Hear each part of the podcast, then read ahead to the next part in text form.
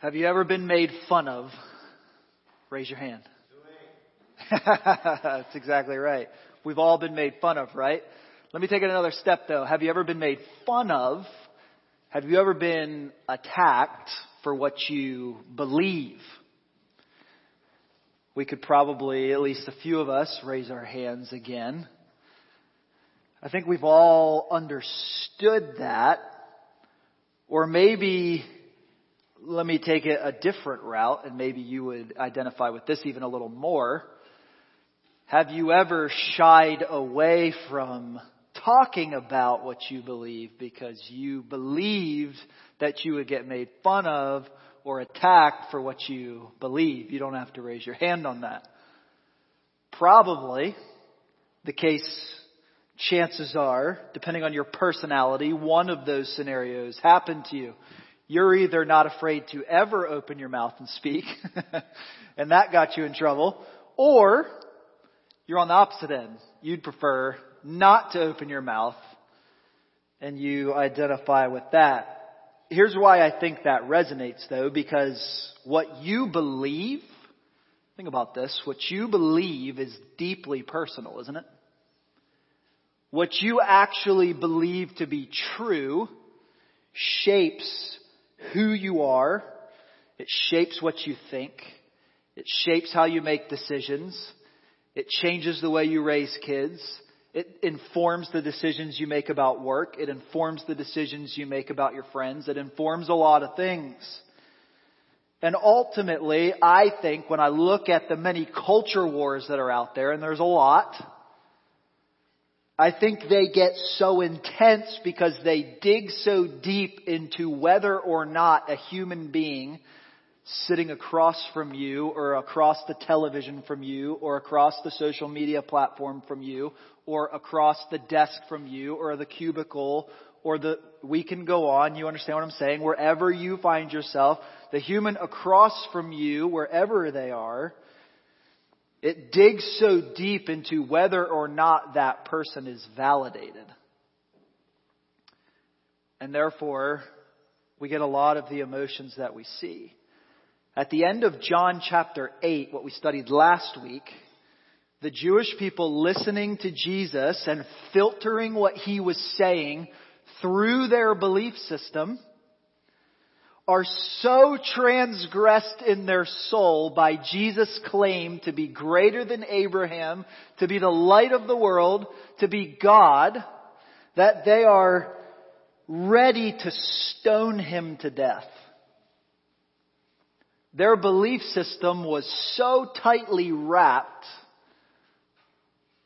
that when somebody stood against what they believed to be true, regardless of the miracles they were witnessing. Think about that. Think some of us think to ourselves, if, if Jesus was like here, maybe you're like Gideon hiding in a wine press, you're like, if God would just show me something, like if God would just heal my cancer, if God would just, you fill in the blank, I'd believe in him, man. I'd believe. But the reality is, and we talk about this a lot, that God is all around us. Last week we read a quote that Calvin said that when you step outside of your door and you look at the creation, you're seeing the clothes that God puts on that he declares himself to the world. So the question is, why do we struggle with this challenge? I think the challenge they were facing is the same challenge that we are facing. Is Jesus who he says he is?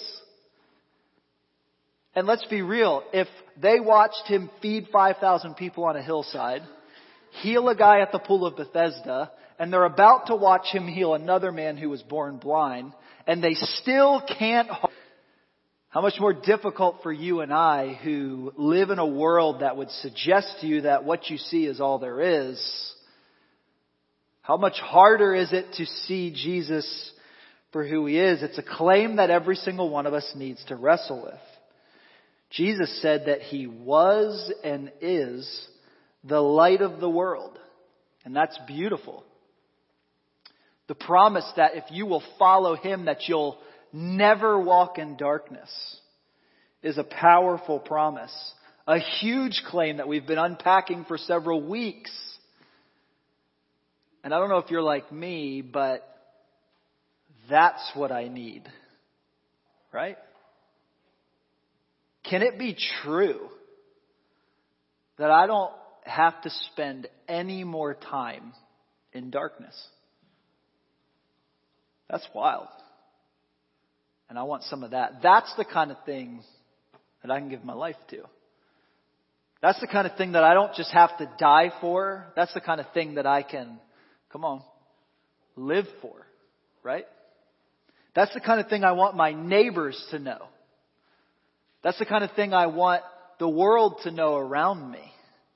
That there's a God who loves them, gave himself for them, and if they will step in behind him, he'll be their light. Why do we struggle with it so much? Right? We're human.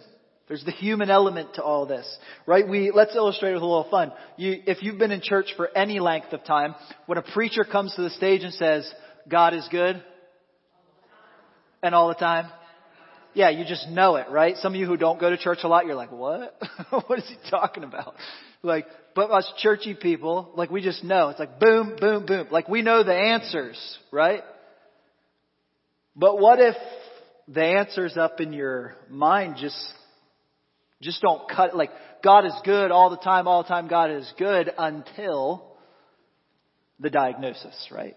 Until you lose that person.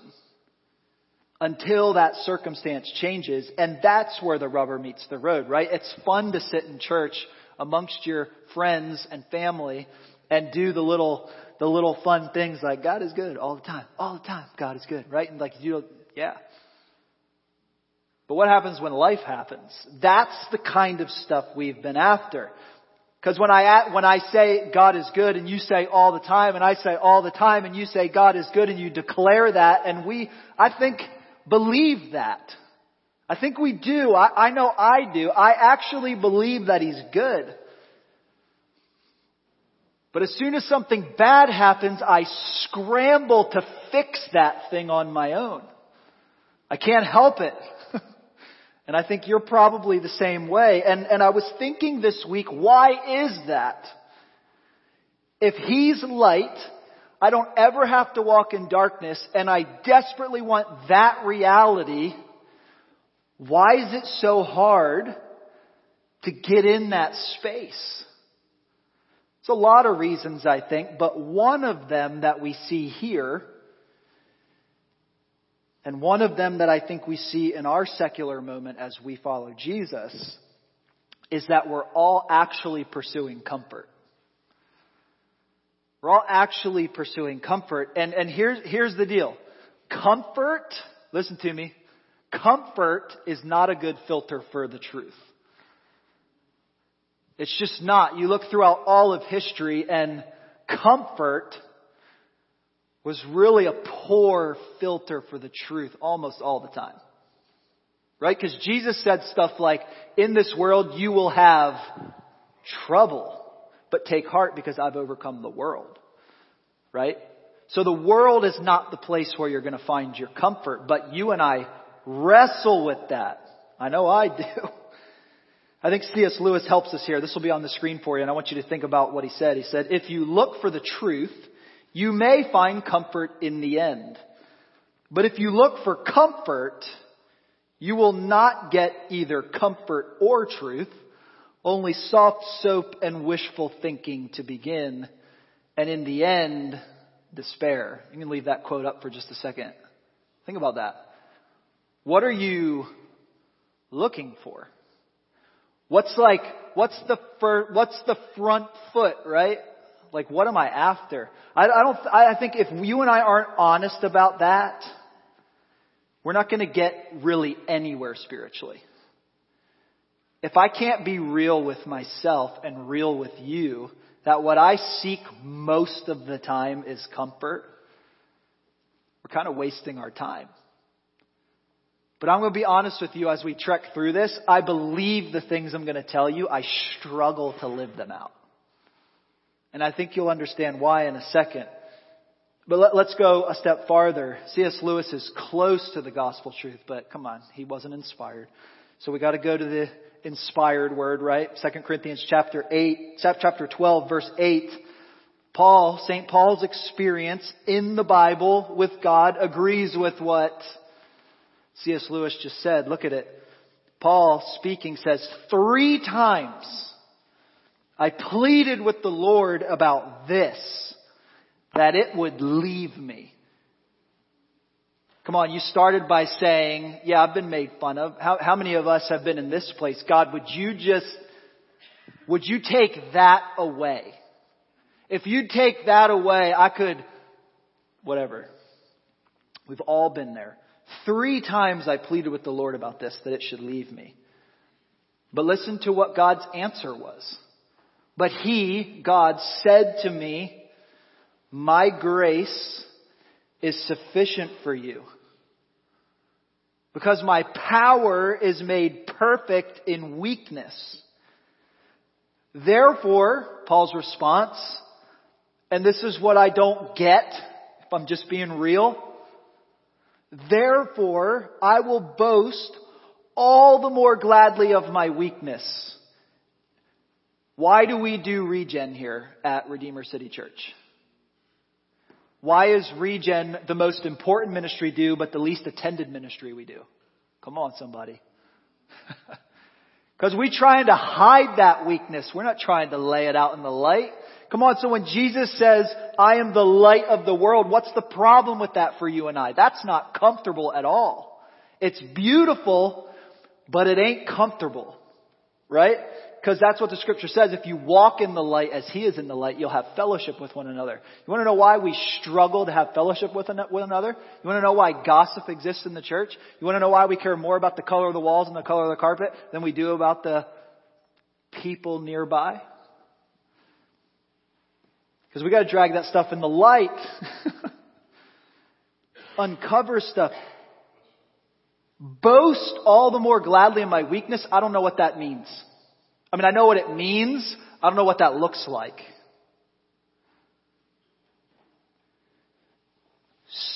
But here's why that's such a great invitation.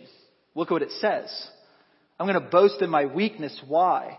So that the power of Christ may rest upon me. You ever wished you could just have the power of God in your life? Scripture talks about it all the time. Scripture offers it to you. The Bible says that greater is He who is in you than He who is in the world. Powerful promises, and you're like, how do I get that? The power of Christ rests on you when you are in the light, boasting in your weakness we say you need to get in a small group, in a city group, because if you, you need at least one person or one group where you can take the mask off and stop playing the game. For the sake of Christ, then, I am content with, and that's like a cuss word. Content? Come on. trying to, trying to make something happen out here. Listen to this list. Put this on your Instagram bio. Put this on your LinkedIn. For the sake of Christ, I'm content with my weaknesses. That ain't what LinkedIn's all about. Can you imagine? You'd get some views though, let me tell you. You might get some likes. Insults, hardships, persecutions, and calamities. Yikes. This is Paul's bio. Why can he write that? Look what he says. Because when I'm weak, then I'm strong. Why? Because it's there that the power of Christ rests on you. With that on your heart, and with that filter, I want you to read chapter 9 of John with me. You have to have that background because you have to be thinking about what it actually means to step into the light. You have to actually realize that it's difficult to step into the light. Following Jesus looks more like picking up your cross daily to follow Him than it does comfort. So when we come to John chapter 9, I want you to think about the line of what's happened here prior because we go week to week and we do a lot of life in between and we forget what's been going on. Jesus made the statement about being light and that you and I never have to walk in darkness. That caused a lot of anger among the Jewish religious people. Jesus, at the end of chapter 8, like a ninja, escapes the attack and it leads us to our story today. So he's escaping like a ninja as we pick this up. Just like that too. What you know about those moves? I got three kids I'm dodging at the house. Literally on his way out of that scenario, this happens. Look at John chapter 9, verse 1. Uh, don't you love how the scripture like downplays Jesus' moves? As he passed by, wasn't passing by. They were, they had stones in hand at the end of chapter 8, right? Look back one verse. They picked up stones to throw at him, but Jesus hid himself and went out of the temple as he passed by. I'm like, I'm running for my life. I'm not passing nobody by. As he passed by, he saw a man blind from birth. And here's the difference between me and Jesus, right? I mean, I'm your pastor. I love you to death. Here's the difference between me and Jesus. Stones are coming. He's leaving the temple. And he's struck by the need of somebody. How do I, how do I get to that worldview? Right? We say it all the time here that we have to love God before we can share good news and love our city, right? We have to look up before we look in with Him and He does all the work necessary to transform us into the image of His Son so that then I can look with Him at people. Right? But that, this is, this is where we're at. Right? Light comes in, it rearranges the furniture. And then as stones are coming, he's passing by and he sees a blind man from birth. And his disciples, it's always the disciples, man. It's always the religious guys. It's always us. Look at what they say. He's blind from birth. Look at, look at this. But see if you don't resonate with this, because I did when I really thought about it. Rabbi, who sinned? This man or his parents? Wow. Who sinned? Why was he born blind? What happened here that he had to be born blind? The disciples want to know why. There has to be a reason that this happened. What did he do? What did his parents do wrong? Why? Any parents in the room ever wonder if you're messing up your kids? Like every day. Like my kid's gonna grow up and like they're gonna look back and be like, you did that. We're gonna be in a therapy session someday, sitting Indian style, and they're gonna be like, it's my dad. And I'm gonna be like, you're right, it was. I'm sorry. Lord help me. Yeah, we, we get that. We, we, I, I think a lot of times we point fingers at the disciples, but we, we actually kind of, we get that. God, why did that happen? Have you ever, have you ever in your life struggled with why? Have you ever, have you ever wondered why God? Why did this happen? Why didn't this happen? Why did this happen for them? Why did that go? Yeah, we do it all the time. But look at, look at what he says, right? Because in that pain, right, there's pain in that question. There's pain in the question why. We ask God why because it hurts. You notice we never, when, when we're celebrating the goodness of God, we don't ask why. Did you ever wonder that? We don't ever wonder why God blesses us. God gives me a blessing, I'm not like, why God? I'm like, thank you God. Let's go. totally different questions, right? We ask why when we're in pain. We ask why when we're in pain. And so, that's where we're at. Pain is a sign of something bad. The disciples here are thinking the same thing that we do. Why? Why pain? How do we process pain? And I want you to, like a sponge, soak in the answer that Jesus gives. And I want it to just seep into the deepest parts of your soul. The scripture says that he's an anchor for your soul, and this is the reason why. Because he doesn't just meet you where it's great. He meets you where it's not great. He meets you in your pain. Look at what he says. He said, Jesus answered in verse 3 It was not that this man sinned or his parents. Listen to this. But that the works of God might be displayed in him. That's not a great answer if you're just living for comfort. The first thing, if you're taking notes, you can write this down. The first thing that Jesus does in pain is deliver purpose. Think about that. The first thing Jesus does is deliver purpose in your pain. That's unique to our worldview in just about every other worldview I can think of, pain is bad, or pain is something to be processed out, or pain is something to be moved on from.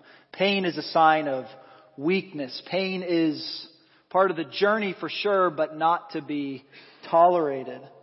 In God's economy, though, pain is never wasted. Pain serves God's purposes. It's not always a popular answer, but it is nevertheless the true answer the faster you and I can garner God's perspective of pain, the quicker our soul will be satisfied. In almost every other worldview, it's bad purpose when they're in pain. But what happens when you're in pain?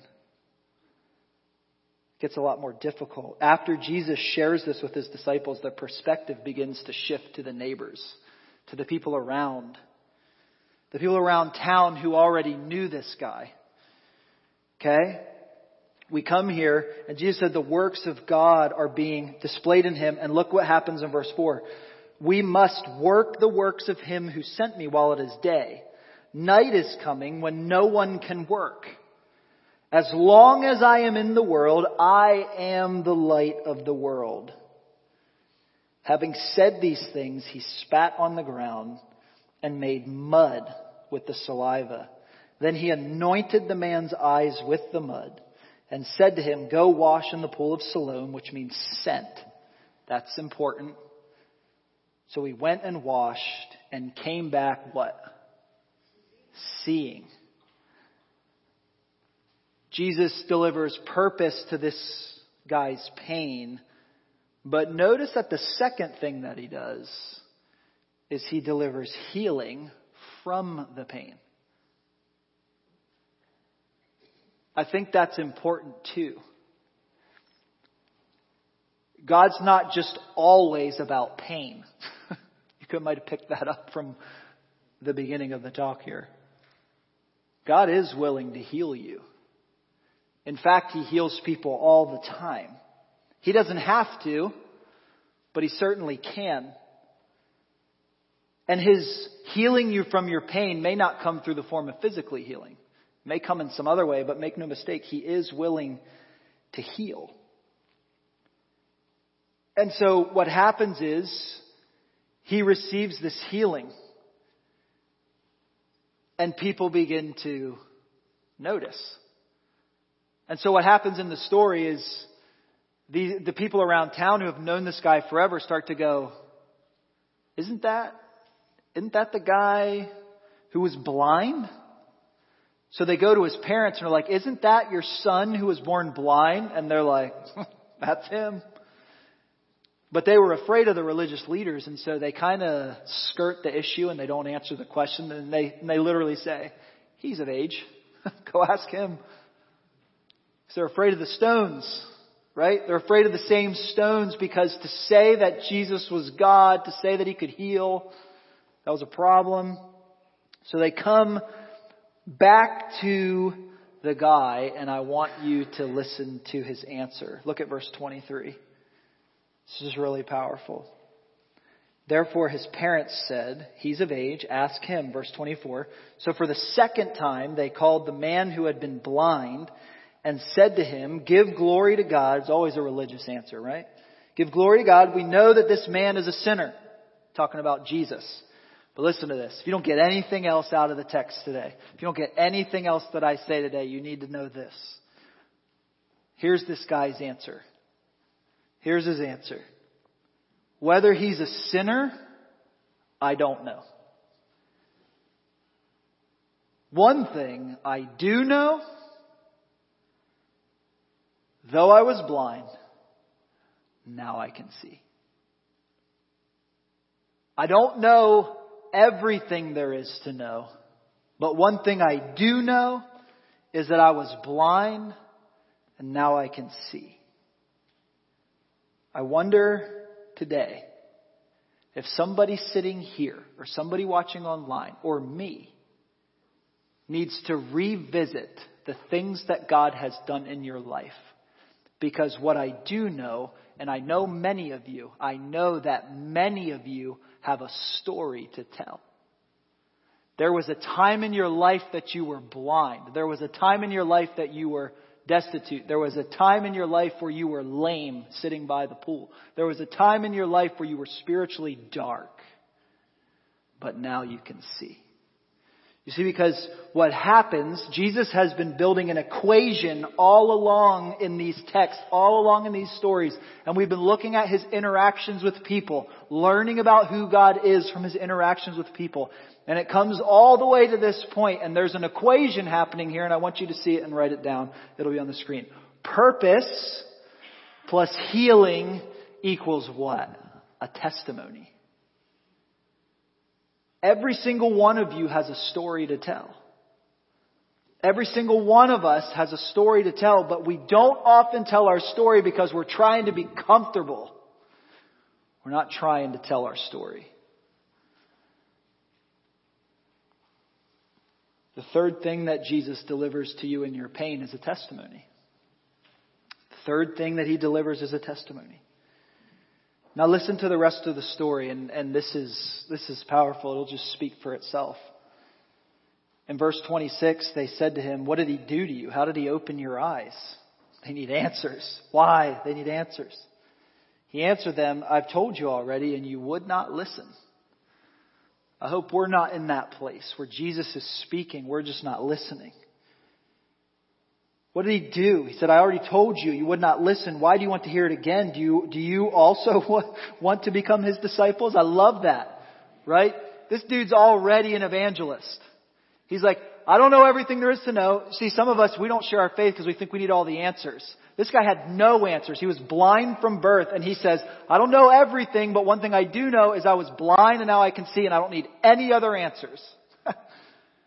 do you too want to become a disciple? I love that. And, the, and they, listen, they reviled him. They reviled him saying, you are his disciples, but we are disciples of Moses. We know that God has spoken to Moses, but as for this man, we do not know where he comes from. The man answered, why? Throws that why right back at him. I love it. This is an amazing thing. You do not know where he comes from, but he opened my eyes he opened my eyes. We know that God does not listen to sinners, but if anyone is a worshiper of God and does his will, listen to, God listens to him. Are you aware that still today God will listen to you? Look, at verse 32. Never since the world began has it been heard that anyone opens the eyes of a man born blind. If this man were not from God, he could do nothing. They answered him, You were born in utter sin. True. and would you teach us? And they cast him out. But how many of you know Jesus is happy to meet you where you've been cast out? Some of you are at Redeemer City Church because you've been cast out. Some of you have met Jesus because you were cast out. Listen, Jesus heard that they had cast him out. And having found him, he went in search of the man that got cast out. and he said, Do you believe in the Son of Man? And he answered, And who is he, sir, that I may believe in him? Jesus said, You have seen him, and it is he who is speaking to you.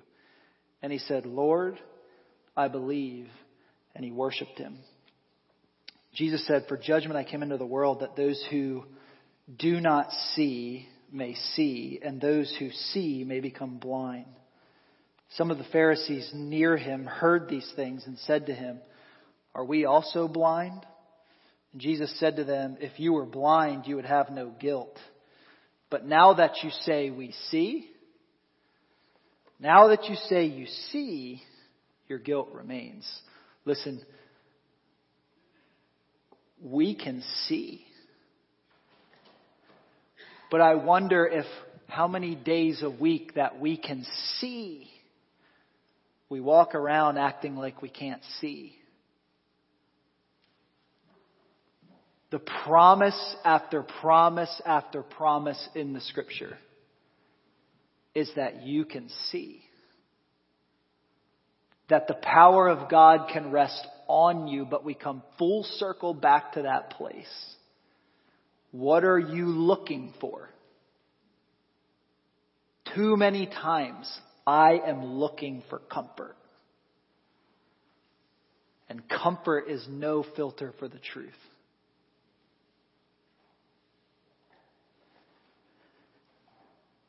Listen, not even the devil can steal your story. Not even the devil can steal your story. Purpose plus healing equals a testimony. Let me ask you a question. Do you have a story to tell? Do you have a story to tell? L- listen to Mark chapter 5 verse 19. Look at, look at what he says. Go home to your friends and tell them how much the Lord has done for you and how he's had mercy on you. It doesn't say give an apologetic defense for the creation of the world. It's really okay to just tell your scientist neighbor, who also isn't a scientist, that you don't know. That God just might be big enough to use evolution. That God might just be big enough to use creation. That you don't know. But what you do know is that you were blind, but now you can see. That you didn't have any purpose, but now you have purpose. That you didn't know what you were doing, but now you have peace. That you didn't have, and you fill in the blank with your story. For me, it's I grew up, I had, I had religion, but I didn't have relationship. Right? That there comes this point where Jesus walks up to you and says, do you believe? And our belief is so personal. And it shapes the rest of what your life's going to look like. But I'm afraid that so many of us are the religious people in the story. That wasn't God. You can't be God. God's moving all around us and we're explaining it away. Come on, church. We can know everything we need to know about Jesus, but at the end of the day, his offer is you were blind, but now you can see.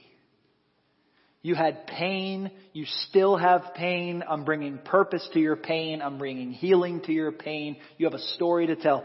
Go home to your friends and tell them how much the Lord has done for you and how he's had mercy on you. I wonder if you have a story to tell. That maybe you're in the place that you are because God wants to meet you in that place. God wants to meet you in that pain and display the works of God to everybody around you. See, it comes all the way back to that place that the disciples asked him why. This man didn't sin and his parents didn't sin. Rather, it's that the works of God might be displayed in him. Listen to me. You're going through what you're going through right now so that the works of God can be displayed in you. Whatever happens this week that you weren't expecting to happen this week, it's happening so that the works of God can be displayed in you. Whatever takes place at Redeemer City Church in this corporate body over the next 50 years, I hope, is going to happen so that the works of God can be displayed in us. See, because John 17 tells us that when we come together and we love each other the way God loved us, that's how the world around us knows that Jesus is who he is. But you and I have to stop looking for comfort all the time and start looking for Jesus. And so what I want to do now is I, I, want the band to come back up. I want to sing that hymn again. My Jesus, I love thee. L- listen to the words. I know thou art mine. Because that's what it said, right? Jesus comes to this guy and says, do you believe? And he says, tell me who you are so that I can believe. Just tell me who you are. And he says, I'm the one you're looking for.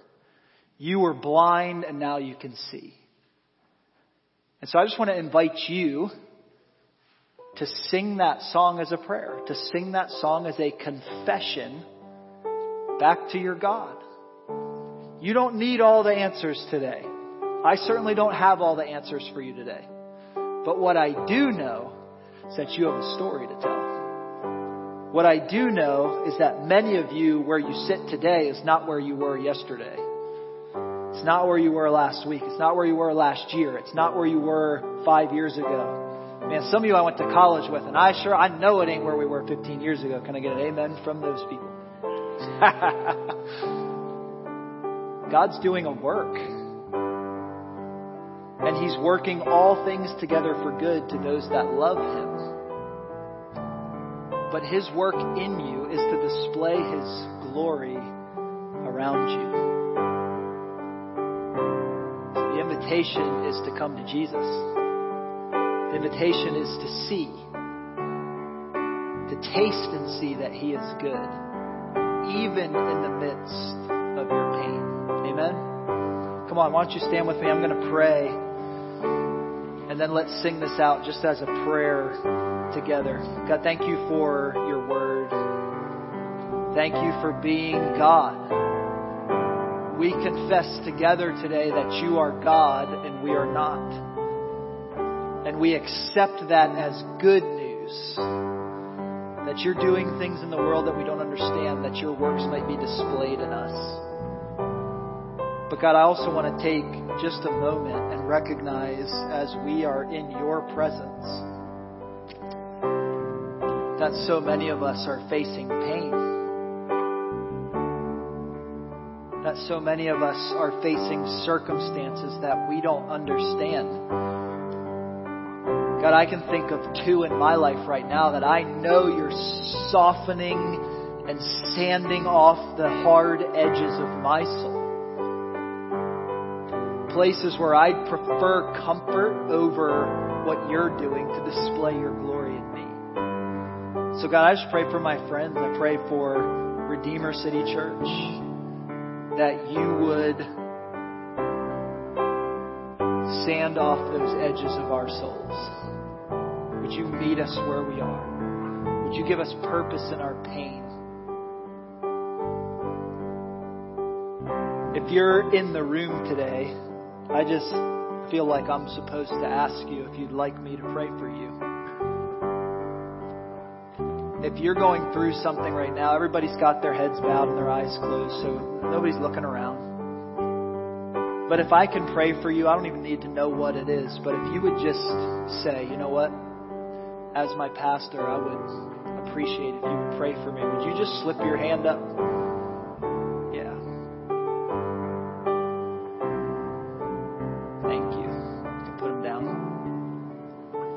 I just want to lift up those who lifted a hand. It's just a first step, a little step to get uncomfortable, but want to step into the light. Holy Spirit, I pray that you would fill this place.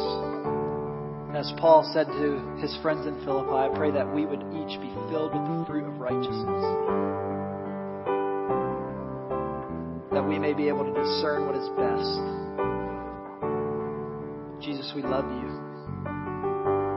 We ask that you would work in our midst. We know you are. I pray that you would help us to see it.